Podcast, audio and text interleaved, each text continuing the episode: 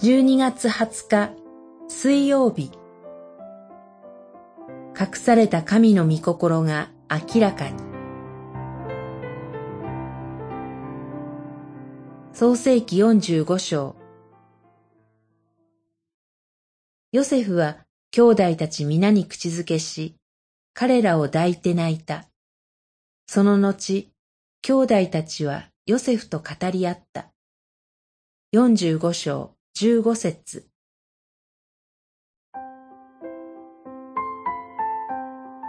ヨセフはエジプトに奴隷として売られて以来、常にロークと共に神からの助けによって生かされてきました。そして王に次ぐ最高の地位に引き上げられ、妻を得、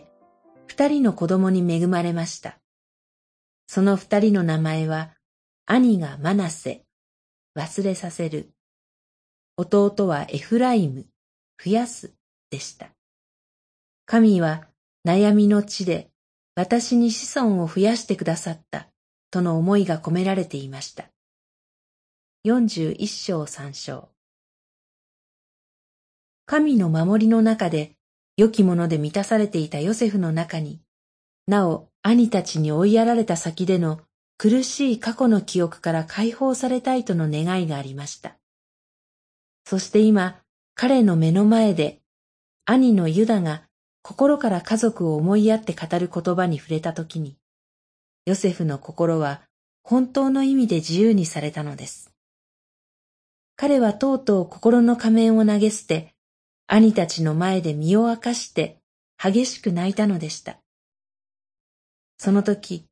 ヨセフの目は開かれて、自分がなぜこのような運命をたどったのか、そこに働く神の御心を悟りました。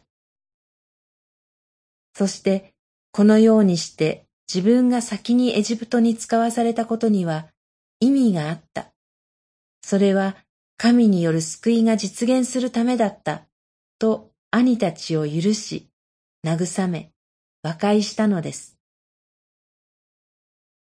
祈り、父なる神よ。あなたは地に平和を実現し、私たちの愛を豊かにしてくださいますから、感謝します。